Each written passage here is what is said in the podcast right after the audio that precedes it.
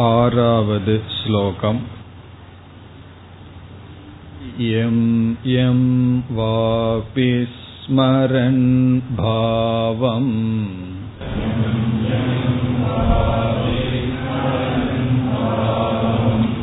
त्यजत्यन्ते कलेवरम्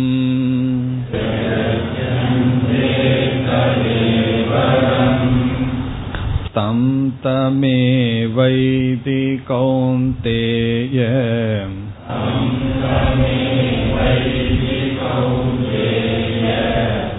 सदा तद्भावभावितः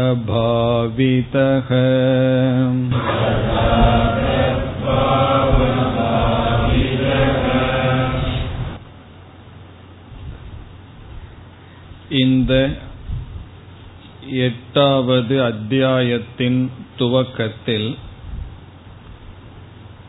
ஏழு கேள்விகளுக்கு பகவான் பதில் கூறுகின்றார்.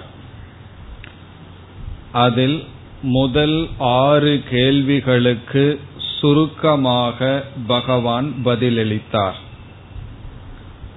பிரம்ம என்ற சொல்லுக்கு பொருள் என்ன என்பதற்கு அக்ஷரம் என்று சொன்னார்.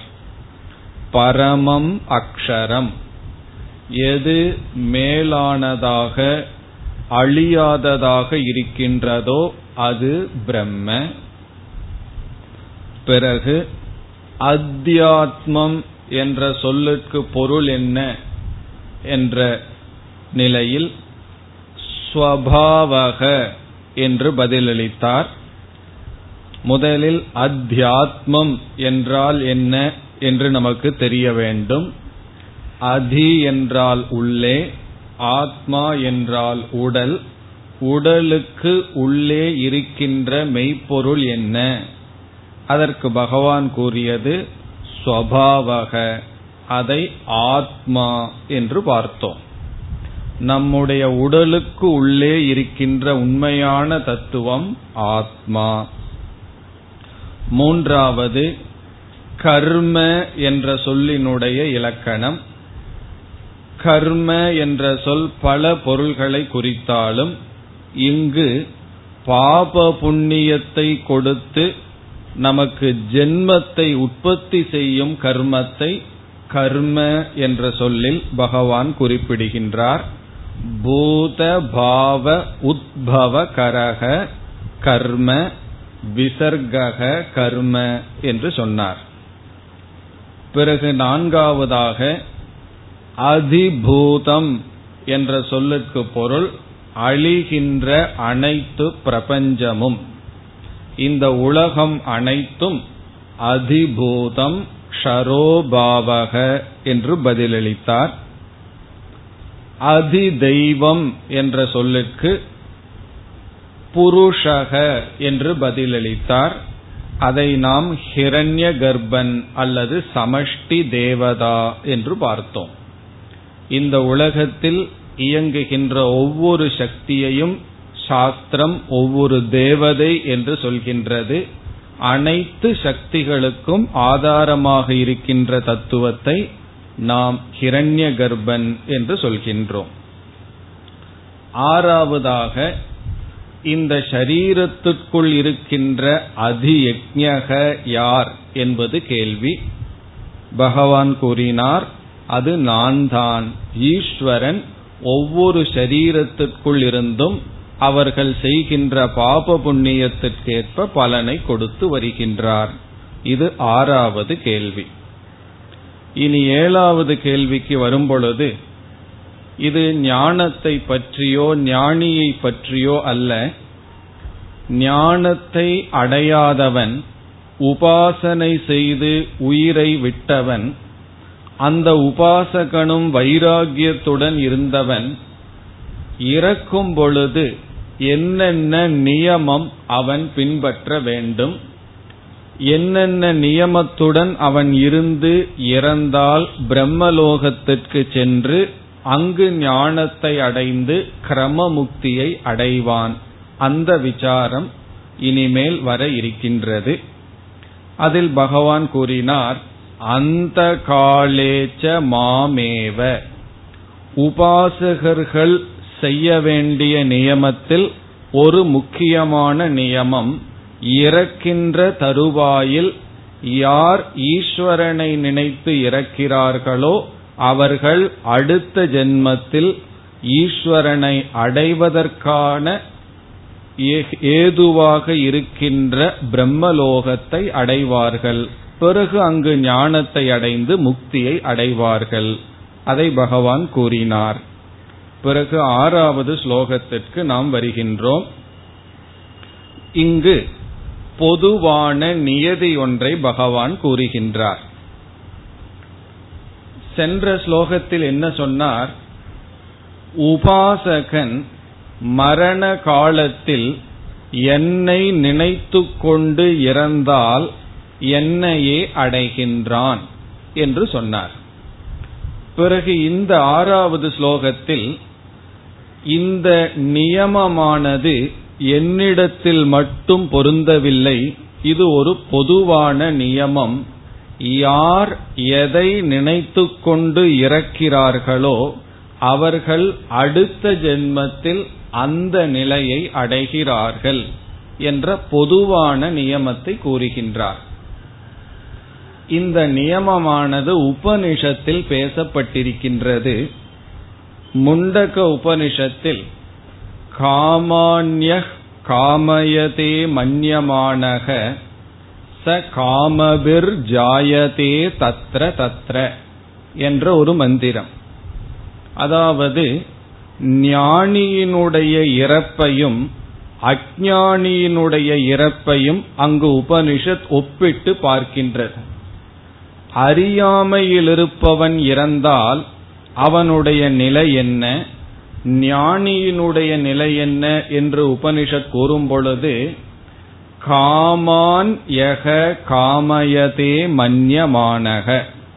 எவன் சில பொருள்களை காமான் என்றால் பொருள்களை நினைத்து கொண்டு உயிர் விடுகின்றானோ அவன் காமபிகி ஜாயதே தத்ர தத்ர. அடுத்த ஜென்மத்தில் எந்த பொருள் மீது ஆசைப்பட்டு அதை அடைய முடியாமல் இறந்தானோ அவன் அடுத்த ஜென்மத்தில் அந்த ஆசைப்பட்ட பொருள் உடன் பிறக்கின்றான்.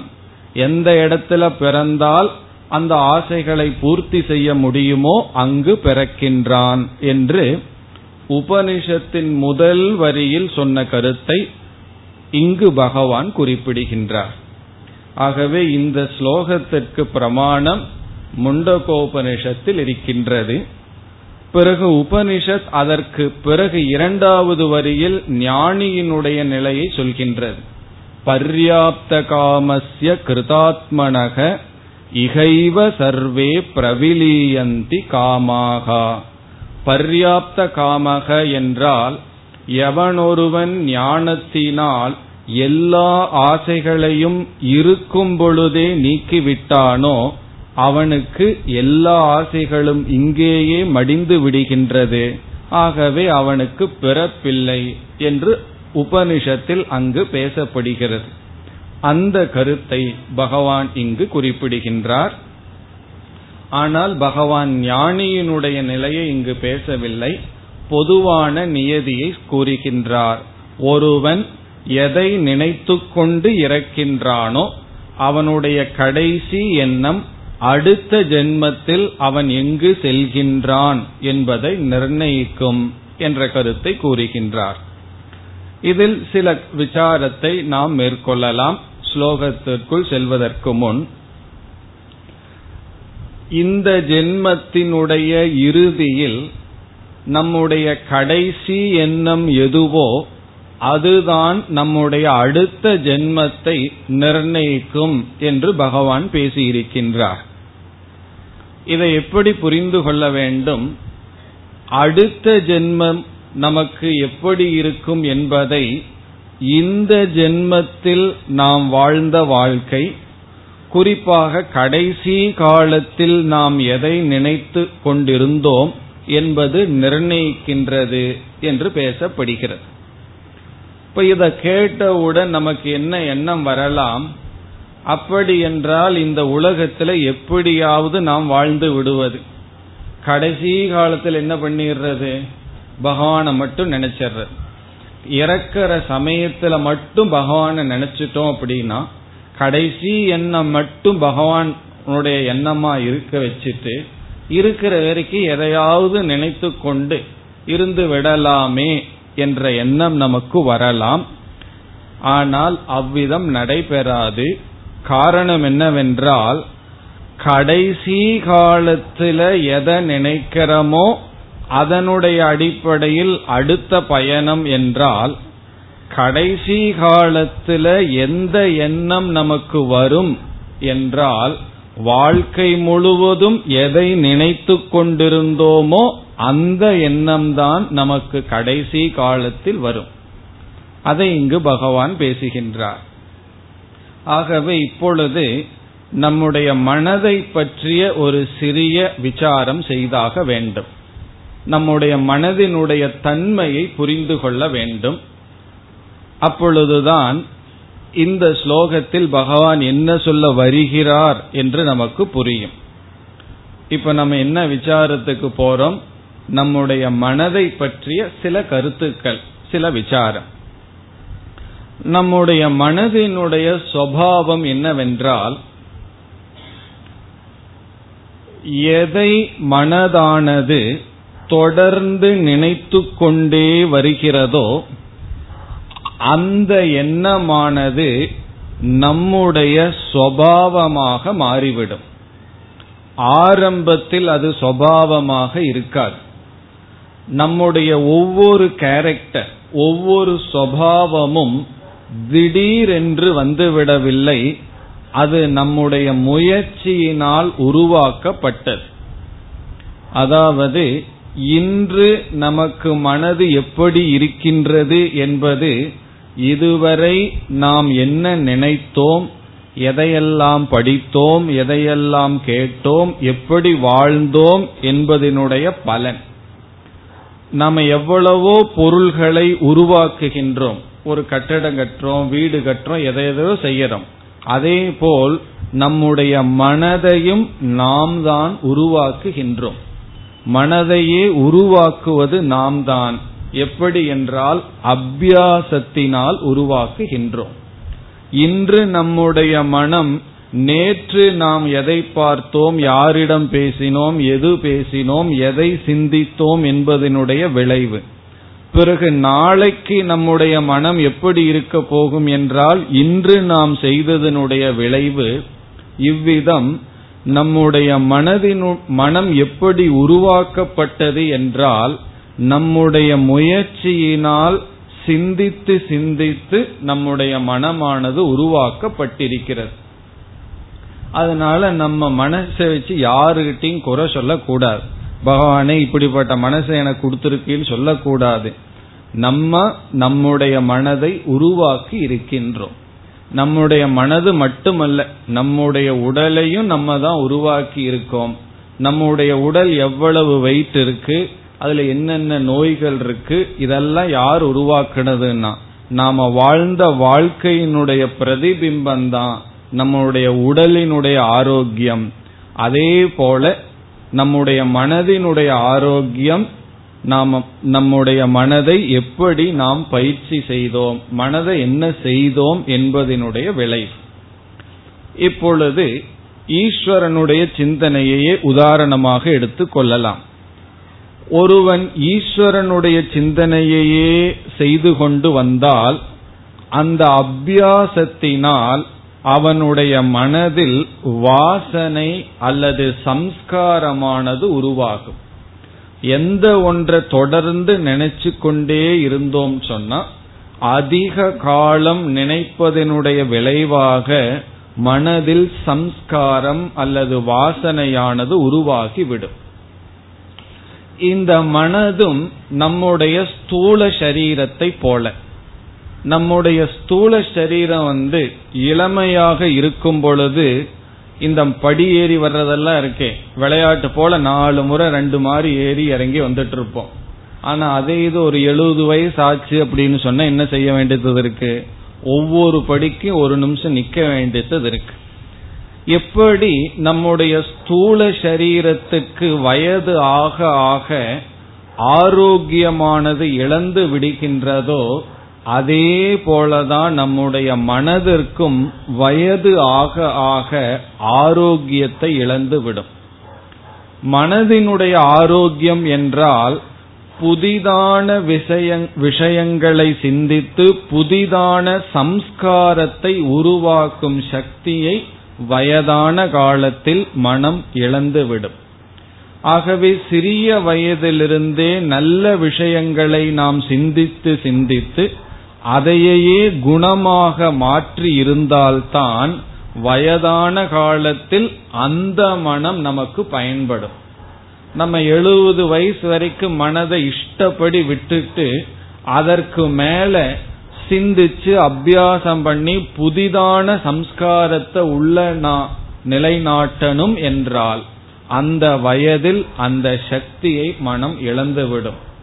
பிறகு அதற்கு மேல மனம் என்ன செய்யும்னா நாம எதை அபியாசம் செய்து சம்ஸ்கார ரூபமாக வைத்திருந்தோமோ அதுவே நம்முடைய முயற்சி இல்லாமல் வரும். இதற்கு இதை நாம டெஸ்ட் பண்ணி பார்க்கணும்னு சொன்னா ஒரு பதினஞ்சு நாள் நீங்க லீவ் போட்டு செய்ய வேண்டாம். உதாரணம் கற்பனை தான். ஒரு காரியம் பண்ணக்கூடாது. இருபத்தி மூணு மணி நேரம் தூங்குற நேரத்தை விட்டுட்டு மீதி நேரமெல்லாம் ஏதோ ஒரு பகவான் நாமத்தை சொல்றோம். அப்படி ஒரு பதினஞ்சு நாள் செய்து விட்டால் அதற்கு பிறகு நம்ம பார்க்கலாம் பதினாறாவது நாள் அல்லது ஒரு வாரத்துக்குள்ளேயே நம்ம தூங்கிட்டு இருப்போம் நம்ம மனசுக்குள்ள வாட்டுக்கு ஜபம் ஓடிட்டு இருக்கு. காரணம் என்னன்னா மனதினுடைய தன்மை எப்படி? ஒன்றை தொடர்ந்து மனதுக்கு பயிற்சி கொடுத்துட்டே இருந்தோம் அப்படின்னா அந்த மனதினுடைய தன்மை என்னவென்றால் நம்முடைய முயற்சி இல்லாமல் மனதானது அதை செய்துவிடும். அதை செய்து கொண்டு இருக்கும்.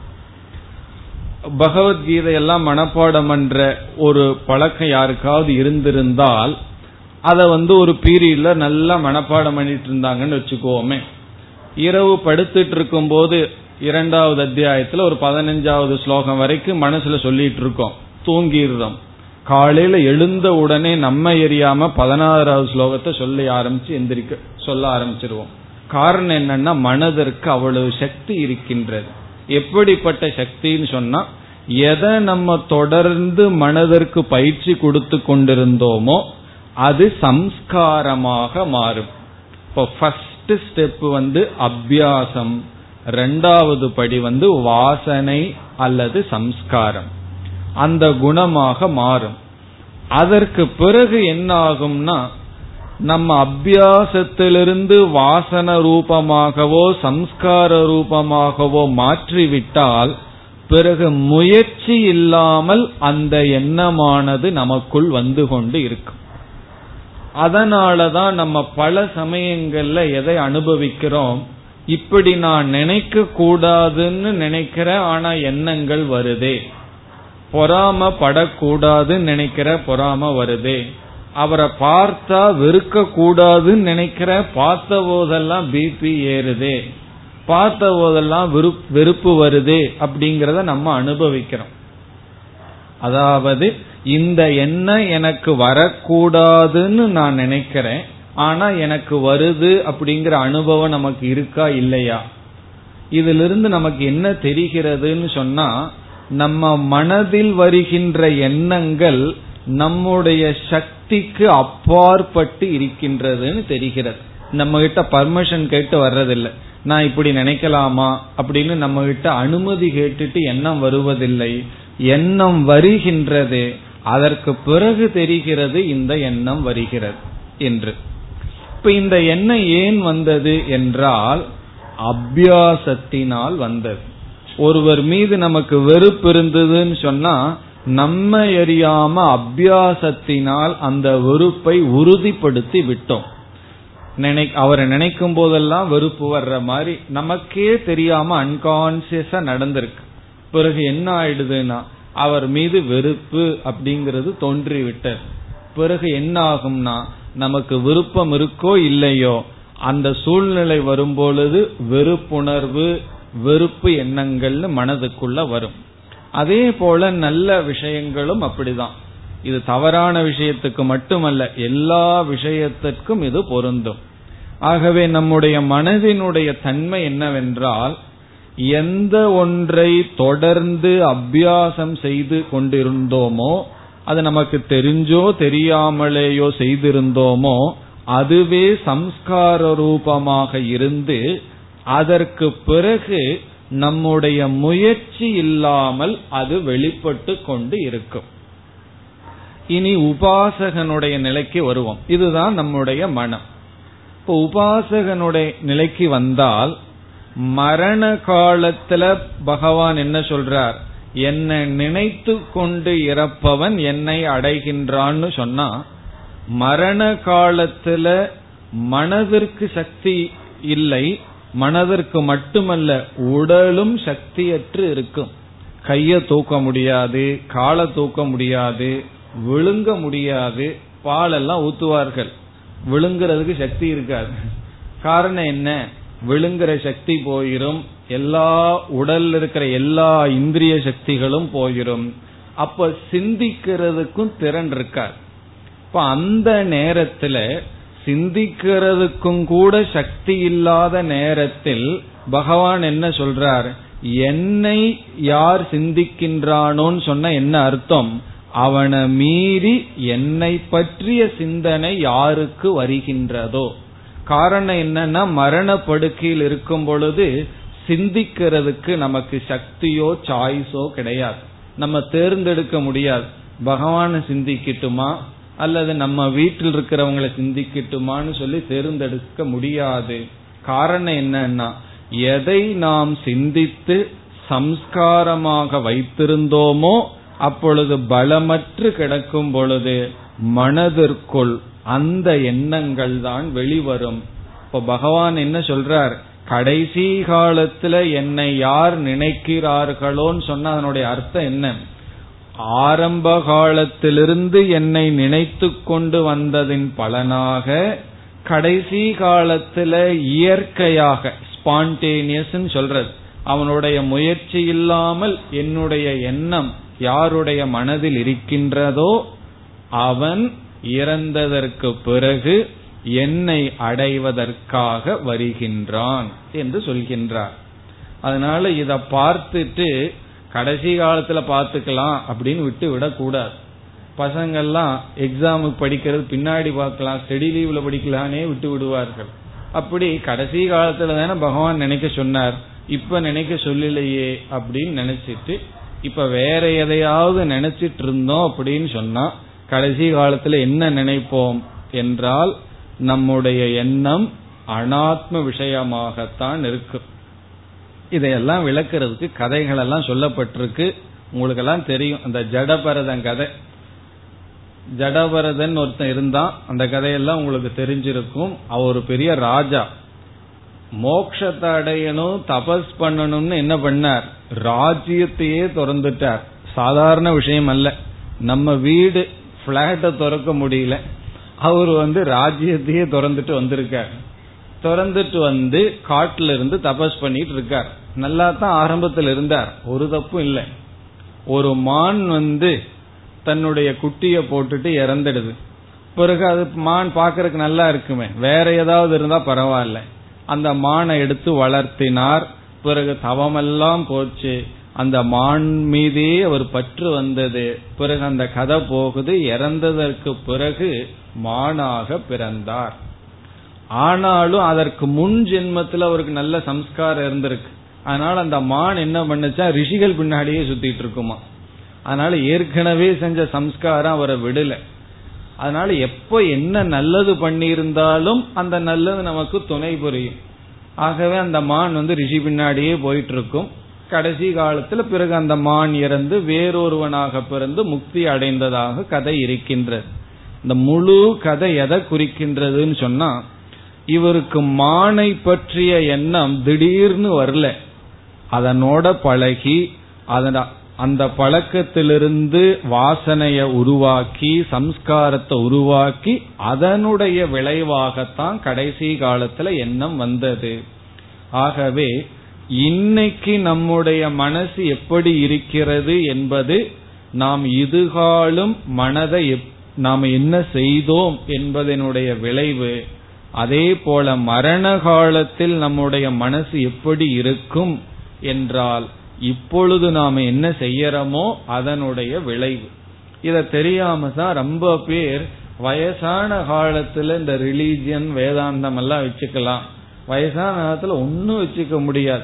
ஒரு விதமான சக்தி நமக்கு உடலிலும் இருக்காது மனதிலும் இருக்காது. எதையாவது ஒன்று நல்லதை செய்யணும்னா வயது இருக்கும் பொழுதுதான் செய்தாக வேண்டும். அது தெரியாம நினைக்கிறார்கள். இங்க பகவான் என்ன சொல்றார்?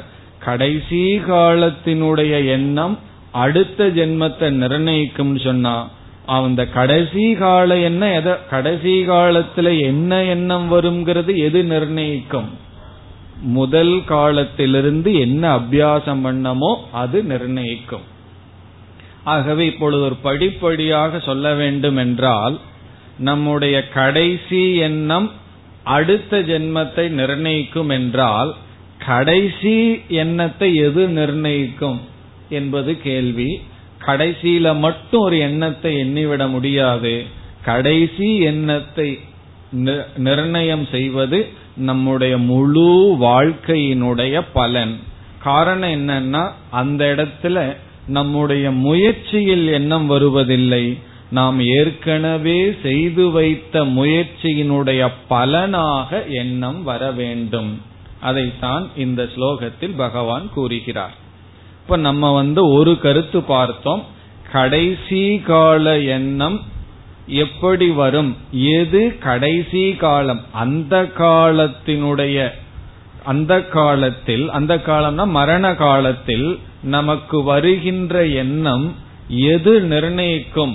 அந்த எண்ணத்தை நிர்ணயிப்பது எது என்றால் வாழ்க்கை முழுவதும் நாம் எதை நினைத்து கொண்டிருந்தோமோ அதுதான் நிர்ணயிக்கும் என்று பார்த்தோம். இப்ப பகவானையே நினைத்து கொண்டிருந்தால் கடைசி காலத்துல பகவானை பற்றிய சிந்தனை வரும்.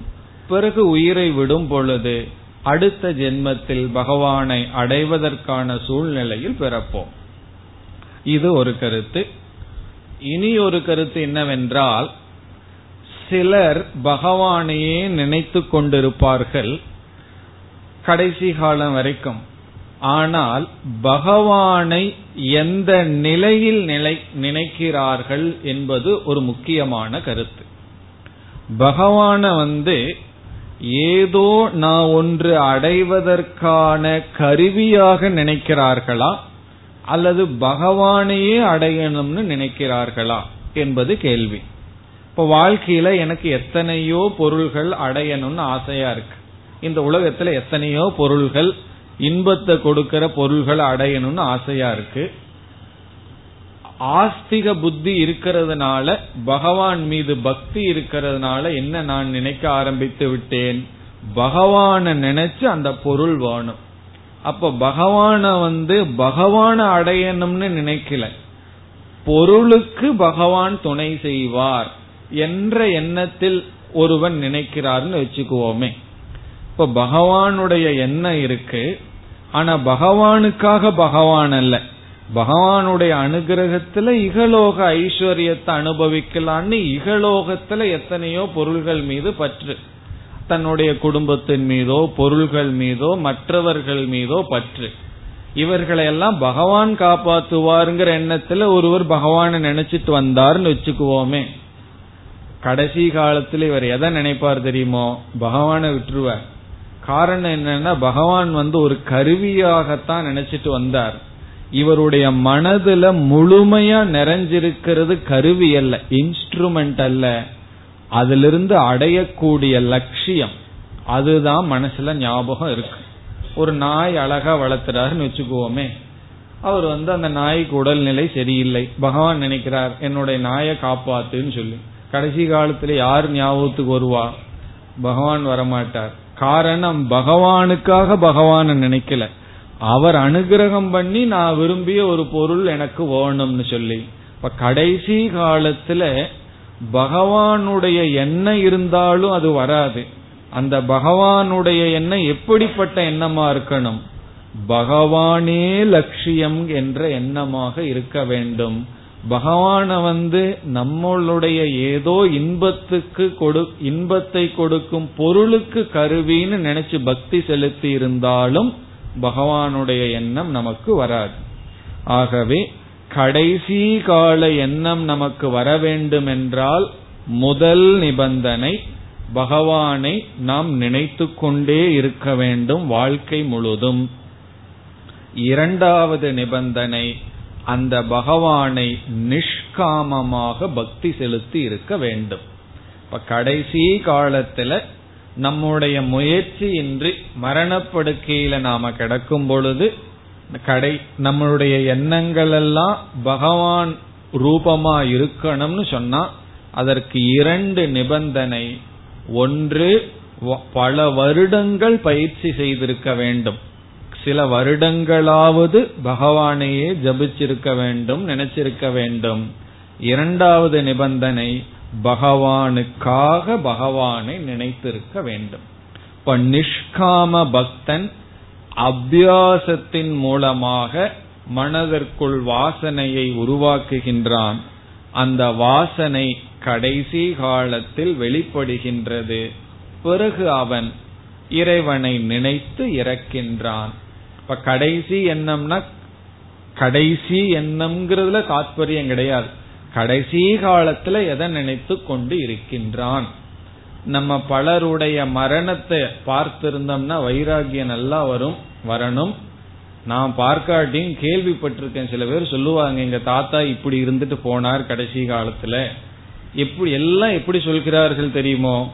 இப்ப மெட்ராஸ்ல இருந்தாருன்னு வச்சுக்குவோமே கடைசி காலத்துல என்ன என்ன வந்துருதான் அந்த மண்ணு வாசனை பிறந்த ஊர்ல போய் சாகணும்னு ஆசை வந்துடுமா பல பேர்த்துக்கு அதனால இங்க எல்லாத்துக்கும் தொந்தரவு கொடுத்து இங்கதான் மருந்து மெடிக்கல் பெசிலிட்டி எல்லாம் இருக்குன்னு ஒத்துக்க மாட்டாங்க. பிறந்த ஊர்ல போய் சாகணும்னு ஆசை.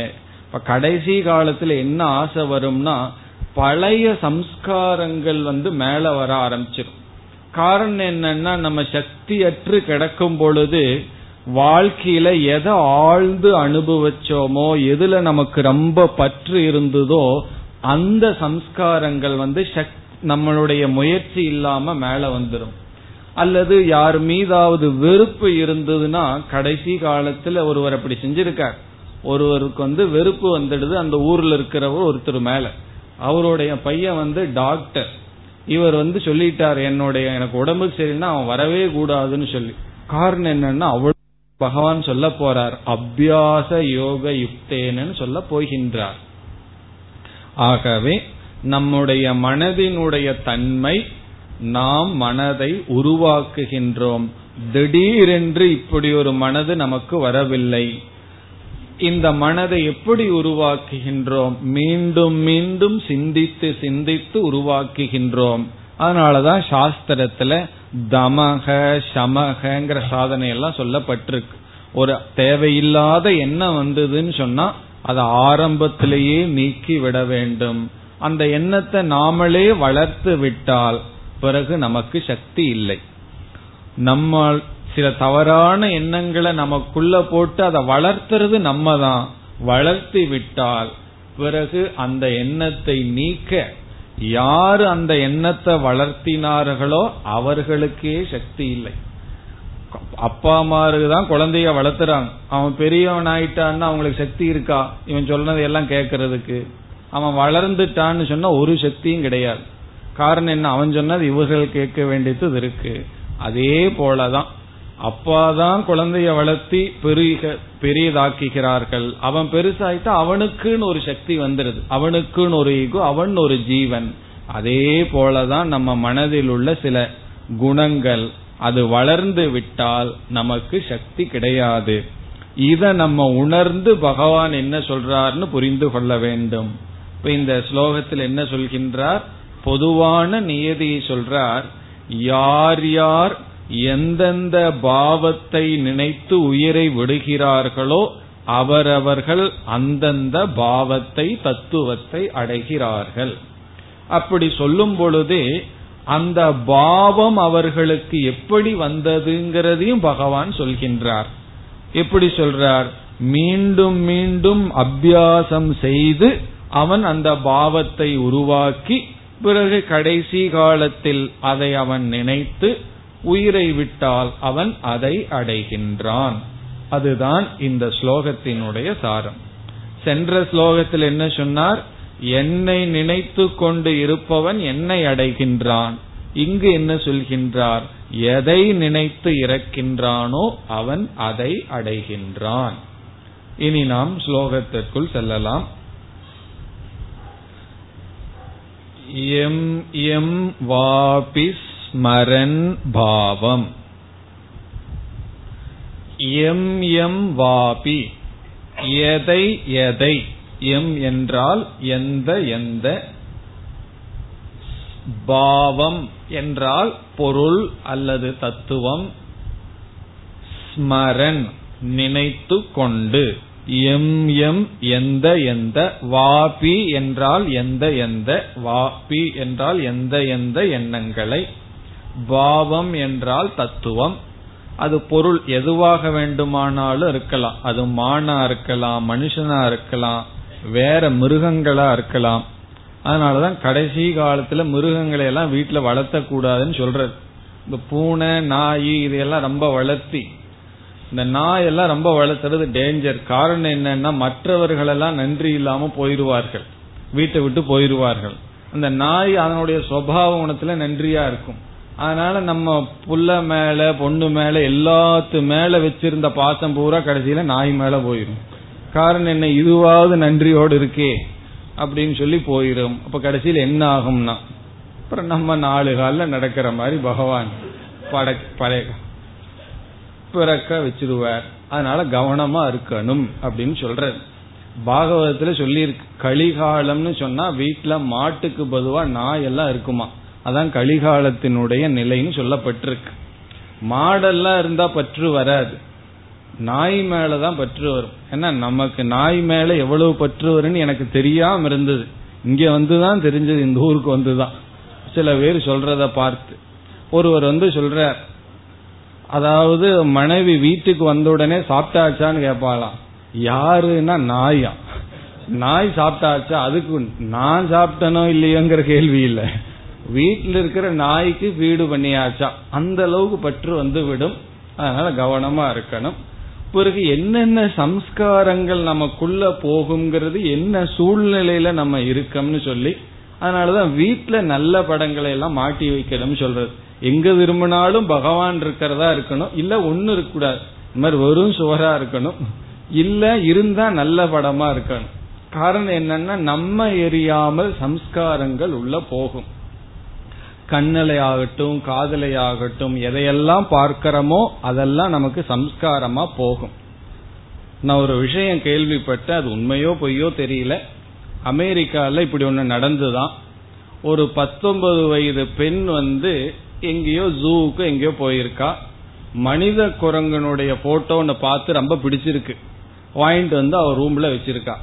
ரெண்டு மூணு வருஷம் அதை பார்த்து பார்த்து ரசிச்சிட்டு இருக்கா. பிறகு திருமணம் ஆனதுக்கு அப்புறம் அந்த போட்டோ எடுத்துட்டு போய் பெட்ரூம்ல வச்சு பார்த்து பார்த்து ரசிச்சுட்டே இருந்திருக்காளாம்.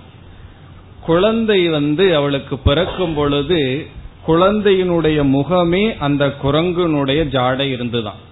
காரணம் என்னன்னா நாலஞ்சு வருஷம் அந்த குரங்கனுடைய மூஞ்சி பார்த்து பார்த்து ரசிச்சிருக்கா.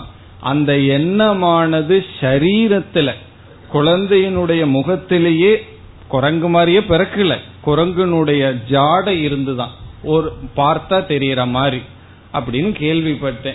இது உண்மையோ பொய்யோ? இதுல இருந்து என்ன தெரியுதுன்னா எண்ணங்களுக்கு அவ்வளவு சக்தி இருக்கு. அந்த எண்ணங்களை உருவாக்குறது நம்ம சூழ்நிலை. இப்ப நம்ம என்ன பண்ணணும்னா எண்ணமா உருவாயிட்டா நமக்கு சக்தி இல்லை. எண்ணமா உருவாக்குறதுக்கு முன்னாடி நல்ல எண்ணங்கள் உருவாக்குகின்ற சூழ்நிலையை நாம் அமைத்து கொள்ள வேண்டும். அதற்கு நமக்கு சக்தி இருக்கின்றது. அதனாலதான் இந்த இடத்துல எம் எம் பாவம் ஸ்மரன் நினைத்து கொண்டு. அப்படி நினைத்து கொண்டு இறக்கின்றானோ அது பிறக்கின்றான். அப்படி நினைக்கிறதுக்கு காரணம் என்ன? சூழ்நிலை. அதுல கவனமாக நாம் இருக்க வேண்டும். இப்ப எம் எம் வாபி பாவம் ஸ்மரன் நினைத்து கொண்டு. பாவம்னா எது வேணாலும் இருக்கலாம்னு பார்த்தோம். அல்லது சில தேவதைகள் சில பித்ருக்கள் யார் வேண்டுமானாலும் இருக்கலாம். தியஜதி அந்தே கலேவரம். கலேவரம்னா உடல். அந்தே என்றால் மரண காலத்தில் கடைசி காலத்தில். தியஜதி என்றால் விடுகின்றானோ. கலேவரம் அந்தே தியஜதி. எந்தெந்த பாவத்தை எந்தெந்த பொருளை நினைத்து கொண்டு ஒருவன் கடைசி காலத்தில் உடலை விடுகின்றானோ அவனுக்கு என்னவாகுமாம் இரண்டாவது வரையில் தம் தமேவ ஏதி கௌந்தேய. ஏதி என்றால் அடைகின்றான் தம் தமேவ அந்தந்த பாவத்தையே அடைகின்றான். தம் தமேவ ஏதி. கௌந்தேய ஹே அர்ஜுனா. ஹே அர்ஜுனா அதையதையே அடைகின்றான். எதையதை நினைத்து கொண்டு உயிரை விடுகின்றானோ உடலை விடுகின்றானோ அதை அதையே அவன் அடுத்த ஜென்மத்தில் அடைகின்றான். இப்ப அதிலிருந்து என்ன நம்ம புரிஞ்சுக்கணும்னா இந்த ஜென்மத்துல எந்த சூழ்நிலையில நம்ம இருக்கோம் அப்படின்னு சொன்னா போன ஜென்மத்துல இந்த சூழ்நிலையில இருக்கணும்னு ஆசைப்பட்டிருக்கோம் இந்த ஜென்மத்தில் இந்த சூழ்நிலை நமக்கு பிடிச்சிருக்கலாம் பிடிக்காம இருந்திருக்கலாம். ஆனா போன ஜென்மத்தினுடைய விளைவு இந்த ஜென்ம நமக்கு கிடைச்சிருக்கு. அதை என்ன பண்ணணும்னா ஏற்றுக்கொள்ள வேண்டும். தம் தமே வைத்தி கவுந்தேய இனி கடைசி பகுதி. சதா தத் பாவ பாவிதக. இந்த பகுதியில பகவான் என்ன சொல்றார்? நம்ம இதுவரை பார்த்த கருத்து தான். அதாவது அந்த எண்ணம் சம்ஸ்காரமாக அவனுக்குள் எப்படி சென்றது என்று இங்கு பகவான் சொல்கிறார். நாம் இதுவரைக்கும் பார்த்த கருத்து தான். அதாவது கடைசி காலத்துல பகவான பற்றியோ அல்லது எதையாவது பற்றியோ அவன் நினைக்கணும்னு சொன்னா அவனால ஏன் நினைக்க முடிஞ்சது? ஏன் அந்த எண்ணம் வருகிறதுன்னு சொன்னா அவன் வாழ்க்கை முழுவதும் அந்த எண்ணத்தில் இருந்திருக்கின்றான். அவனுக்கு தெரிஞ்சோ தெரியாமலேயோ அதை அவன் பாவித்து வந்தான். அதனுடைய விளைவாகத்தான் கடைசி காலத்தில் அதை நினைக்கின்றான். அதை இங்கு பகவான் கூறுகிறார் சதா என்றால் எப்பொழுதும். சதா தத் பாவ பாவிதக. தத் பாவக என்றால் அந்த வாசனை. இங்க வந்து பாவன் ஒரு சொல் இடையில் இருக்கு. அதற்கு வந்து வாசனா அல்லது சம்ஸ்காரம் அர்த்தம். தத் பாவகன தஸ்மின் பாவக தத் பாவக அதில் வாசனையை உடையவனாக. அதில் சம்ஸ்காரத்தை அடைந்தவனாக. இப்ப தத்பாவங்கிறதுக்கு மட்டும் பொருள் பார்த்திருக்கோம். தஸ்மின் பாவக தஸ்மின் சம்ஸ்காரக அதில் சம்ஸ்காரத்தை அடைந்தவனாக. இனி கடைசி சொல் பாவிதகன்னு ஒரு சொல். பாவிதகங்கிற சொல்லுக்கு அபியஸ்தக என்று பொருள். பாவிதகன பயிற்சி செய்தவன். அந்த சம்ஸ்காரத்தை பயிற்சி செய்தவனாக எதை எதை நினைத்து உயிரை விடுகின்றானோ என்று பொருள். இப்ப பாவிதகன்னு சொன்ன அபியஸ்தக ஏன. எவனால் அபியாசம் செய்யப்பட்டதோ. பாவிதக அபியாசம் செய்யப்பட்ட செய்யப்பட்டதோ. இப்ப தத்பாவ பாவிதகன்னு சொன்னா அதில் வாசனையை உருவாக்க அபியாசம் யாரால் செய்யப்பட்டதோ எப்பொழுது? சதா எப்பொழுதும். எப்பொழுதும் அவன் அந்த அபியாசத்தில் இருந்து வாசனையை உருவாக்கியவனாக இந்த வரியை எடுத்து இலக்கண ரீதியா முதல்ல போடணும். சதா தத்பாவக பாவிதக சன் எம் எம் வாபி ஸ்மரன் பாவம் என்று முதல்ல வரணும். எப்பொழுதும் அந்த வாசனையில் அந்த வாசனையை உருவாக்க அபியாசம் செய்தவனாக எந்தெந்த பாவத்தை ஒருவன் நினைத்து கொண்டு உடலை விடுகின்றானோ அந்தந்த பாவத்தை அவன் அடைகின்றான். இதிலிருந்து நம்ம என்ன புரிஞ்சுக்கணும்? கவனமா இருக்கணும் நம்முடைய எண்ணத்திலே அர்த்தம். நம்ம எதேதோ விதத்துல கவனமா இருக்கோம். ஆனா நம்மளுடைய மனசை உருவாக்குற விஷயத்துல கவனத்தை விட்டுறோம் கடைசி காலத்துல நம்ம யாரோட இருக்கணும் தெரியுமோ? நம்ம சொத்தெல்லாம் சம்பாரிச்சு வச்சிருக்கோம்னு வச்சுக்குவோமே. நாலு காரு அஞ்சு டிவி அல்லது பத்து பங்களா சம்பாரிச்சு வச்சிருந்தாலும் கடைசி காலத்துல என்ன செய்வார்கள் தெரியுமோ? அதையெல்லாம் வாங்கி கொள்வார்கள். ஒரு ஈசி சேரை கொடுத்து பேசாம உட்கார்ந்துருங்கன்னு சொல்லுவார்கள். காரணம் என்ன? உங்களுக்கு வயசாச்சு கார்ல போக கூடாது வயசாச்சு கண்ணு டிவி பார்க்க கூடாது பார்த்தா பேர குழந்தைங்க வந்து கேட்கும் இந்த வயசுல பாக்குற ப்ரோக்ராமா இதுன்னு சொல்லி கேட்கும். கேட்டிருக்கு. ஒரு பேர குழந்தை வந்து என்கிட்ட சொன்னான். எங்க தாத்தா வந்து பாக்குறாரு சாமி நாங்க பார்க்க வேண்டிய ப்ரோக்ராம பாத்துட்டு இருக்காரு நீங்க கொஞ்சம் புத்தி சொல்லுங்கன்னு சொன்னான். தாத்தாவுக்கு நான் புத்தி சொல்லணுமா? காரணம் நான் சொன்னா கேட்க மாட்டார் நான் பேரன் தானேங்கிறான். அப்படி எவ்வளவு எதை சம்பாரிச்சு வச்சிருந்தாலும் கடைசியில அதோட நம்ம வச்சிருக்க மாட்டார்கள். ஒரு ஈஸி சேர்ல போய் பேசாம உட்கார்ந்துருங்கன்னு சொல்லுவார்கள். அப்படின்னா என்ன அர்த்தம்? உங்க மனசோட நீங்க இருங்கன்னு அர்த்தம். உங்க பேசாம இருங்கன்னு என்ன அர்த்தம்? உங்ககிட்ட ஒரு பொருளும் கிடையாது. பேசாம இருங்கன்னு சொன்னா நம்ம வந்து இதுவரைக்கும் சம்பாரிச்சு வச்சிருந்த மனசோட தான் நம்ம இருந்தாகணும். இப்ப கடைசி காலத்துல நாம யாரோட வாழணும் யாரோடையும் வாழ முடியாது. நம்ம மனசோட தான் வாழணும். அந்த மனதுக்குள்ள ராகத்வேஷம் பொறுமையின்மை இதெல்லாம் இருந்ததுன்னு வச்சுக்குவோமே அதனுடைய வெளிப்பாடு தான் மற்றவங்களை எல்லாம் டிஸ்டர்ப் பண்ணுவோம். அதனால அவங்க நம்மைய டிஸ்டர்ப் பண்ணுவார்கள். இப்ப கடைசி காலத்துல நம்ம நம்ம மனசோட வாழணும். இப்போ நம்ம மனசை தயார்படுத்தணும். நம்ம மனசை தயார்படுத்தினா பகவான் ஆறாவது அத்தியாயத்துல சொல்லியிருக்கார் உன்னுடைய மனசுதான் உனக்கு நண்பன் உன்னுடைய மனசுதான் உனக்கு பகைவன். அப்ப என்ன ஆகும்னா நம்ம மனசோட நம்ம நண்பன் ஆயிரன். கடைசி காலம் ஆகும்போது. ஆனா வந்து சங்கரர் பஜவந்தத்துல சொல்றார் விருத்தஸ்தாவது சிந்தா சக்தக வயதாக என்ன ஆயிருதுன்னு சொன்னா குழப்பங்களும் பற்றுகளும் தான் வந்துருது அப்படின்னு சொல்றார். நம்ம மனசோட நம்ம பகைவன் ஆயிரம் வயதான காலத்துல. பிறகு யாரோட இருக்கணும்? மனசோட இருக்கணும். அப்ப பகைவனோட எவ்வளவு நேரம் தான் இருக்க முடியும்? ஆகவே இங்கு வந்து மனதிற்கு முக்கியத்துவம் கொடுக்கப்படுகிறது. நம்ம இந்த மாதிரி எல்லாம் உபாசனை பண்ணி கடைசி காலத்துல பிரம்மலோகத்துக்கு போறோமா இல்லையாங்கிறத பத்தி பேச்சு கிடையாது. மனதிற்கு முக்கியத்துவம் கொடுக்கப்படுகிறது. நமக்கு நம்ம சம்பாதிக்க வேண்டிய சொத்து வந்து நல்ல மனம்.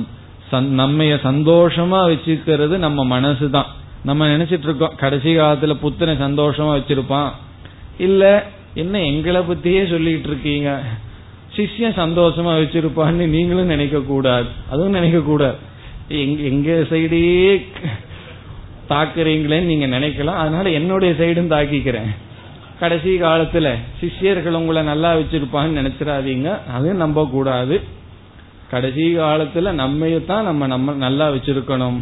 நம்ம மனசத்தான் நம்ம நல்லா வச்சிருக்கணும். அந்த மனதினுடைய முக்கியத்துவம் இங்கு கொடுக்கப்படுகின்றது. சதா தத்பாவ பாவிதாக. அந்த பாவனையிலிருந்து எதை நினைத்து இறக்கின்றானோ அதனுடைய நிலை அடுத்த பிறவி அல்லது அடுத்த நிலை என்று சொன்னார் மேலும் பகவான் இதை பற்றிய பேச இருக்கின்றார் அடுத்த ஸ்லோகம்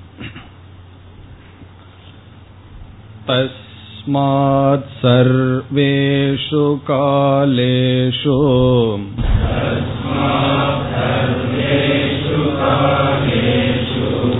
मा मनस्मर युध्य च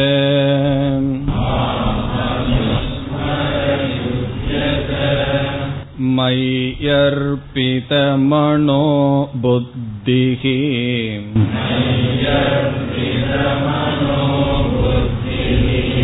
मामे वैश्यत्य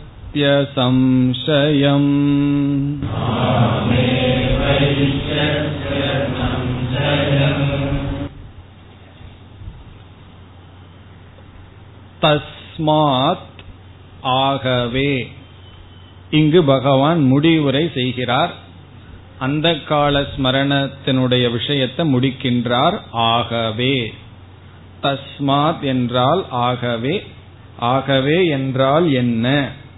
என்றால் கடைசி எண்ணமானது நம்முடைய அடுத்த நிலையை நிர்ணயிக்கின்ற காரணத்தினால்.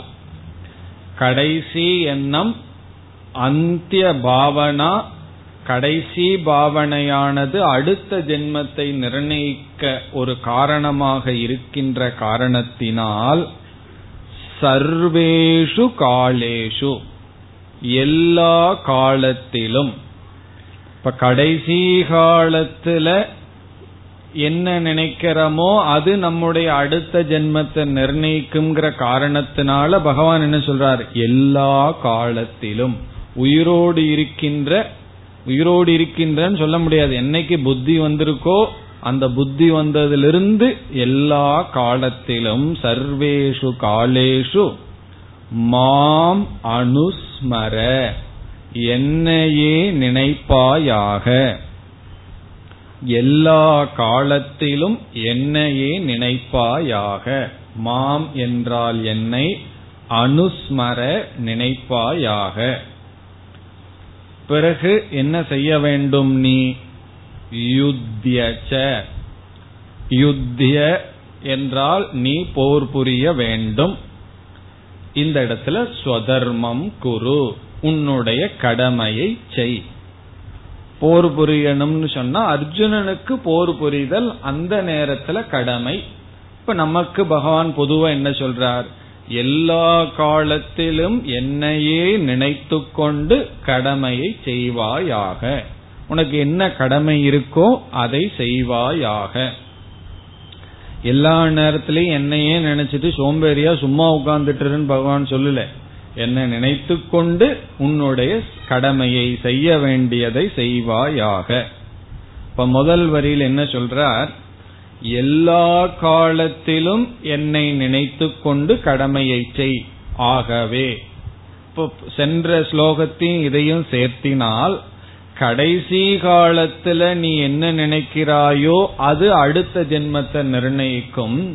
ஆகவே கடைசி காலத்துல உனக்கு என்ன பற்றி ஞாபகம் வரணுங்கிற காரணத்தினால எல்லா காலத்திலும் என்னை நீ நினைப்பாயாக. சர்வேஷு காலேஷு எல்லா காலத்திலையும் என்ன நினைச்சிட்டு பிறகு உன்னுடைய கடமையை செய்.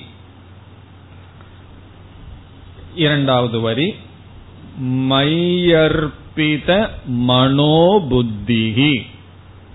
பிறகு நமக்கு பகவான் அறிவுரை சொல்றார் நீ எப்படிப்பட்டவனாக இருக்க வேண்டும்?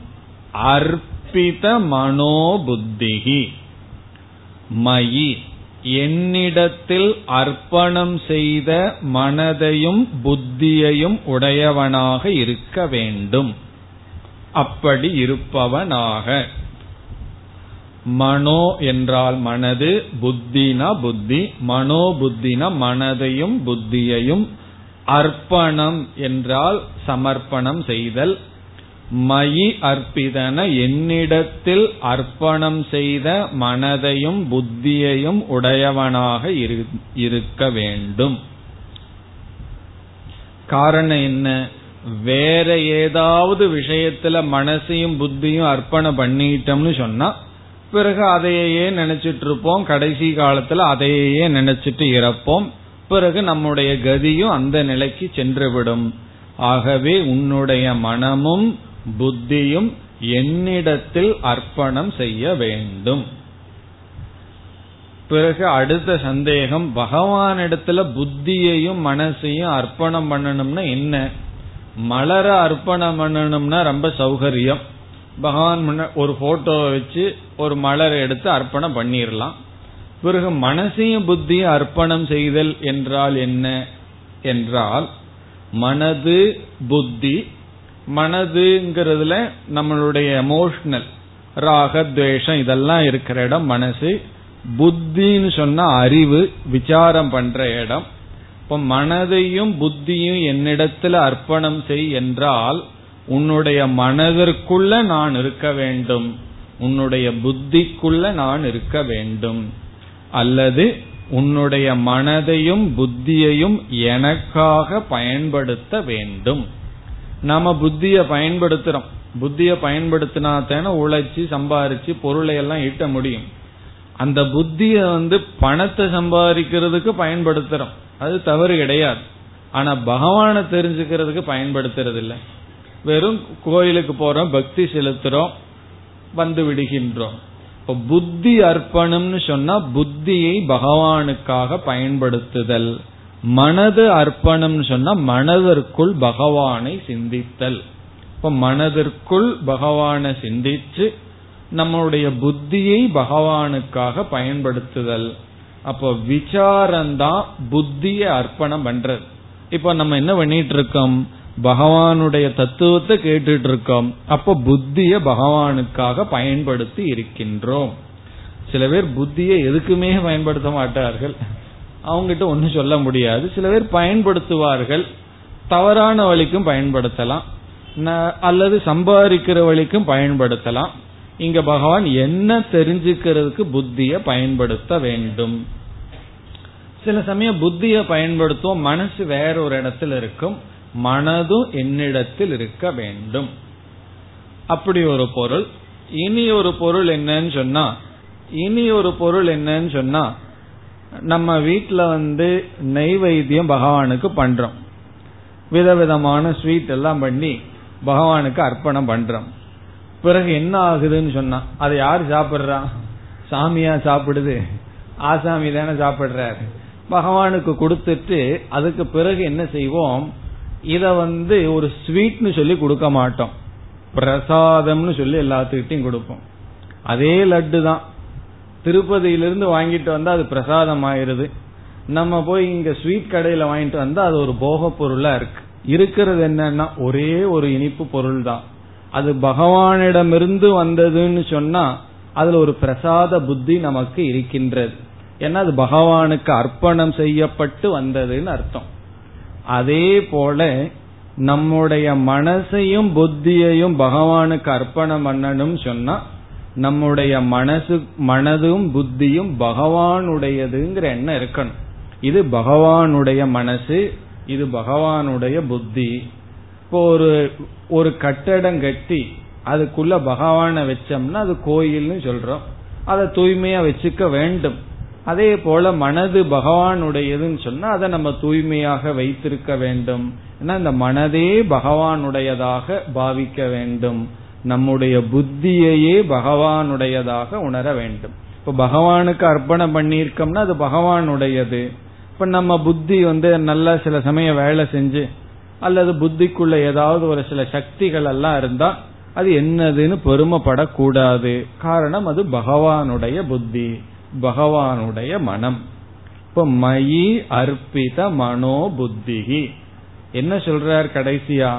உன்னுடைய மனதிலையும் நான் தான் நிறைஞ்சிருக்கணும். உன்னுடைய அறிவிலையும் நான் தான் நிறைஞ்சிருக்கணும். இப்படி இருந்தால் என்ன பலன்? மாம் ஏவ ஏஷ்யசி. மாம் ஏவ என்னையே. மாம் ஏவ ஏஷ்யசி. நீ அடைவாய். இவ்விதம் இருந்தால் நீ என்னையே அடைவாய். பிறகு மீண்டும் பகவான் சொல்றார் அசம்சயம் சந்தேகமில்லாமல். இதுல வந்து உனக்கு சந்தேக புத்தியே வேண்டாம் அப்படின்னு சொல்றார். அசம்சயம் ஏஷ்யசி சந்தேகமில்லாமல் நீ என்னையே அடைவாய். எப்பொழுதுனா எல்லா காலத்திலும் என்னை நினைத்து கொண்டு என்னை நினைத்து கொண்டு யுத்தியஸ்வங்கிற இடத்துலயும் கவனமா புரிஞ்சுக்கணும். எல்லா நேரத்திலையும் பகவானையும் நினைச்சிட்டு இருந்தா கடமையை எப்படி செய்யறதுன்னா இந்த இடத்துல பகவான் கர்ம யோகத்தை சொல்றார். கர்மயோகம் செய்து பிறகு மனதை தூய்மைப்படுத்தி பக்தி யோகம் செய்து புத்தியை எனக்காக பயன்படுத்தி நீ எல்லா சாதனையும் செய்தால் பிறகு இறுதியில் என்னை அடைய உனக்கு என்னென்ன தகுதிகள் சூழ்நிலைகள் தேவையோ அது உனக்கு கிடைக்கின்றது. இந்த விஷயத்துல சந்தேகம் வேண்டாம். அசம்சயம். மேலும் அடுத்த வகுப்பில் பார்க்கலாம். ஓம் போர் நமத போர் நமிதம்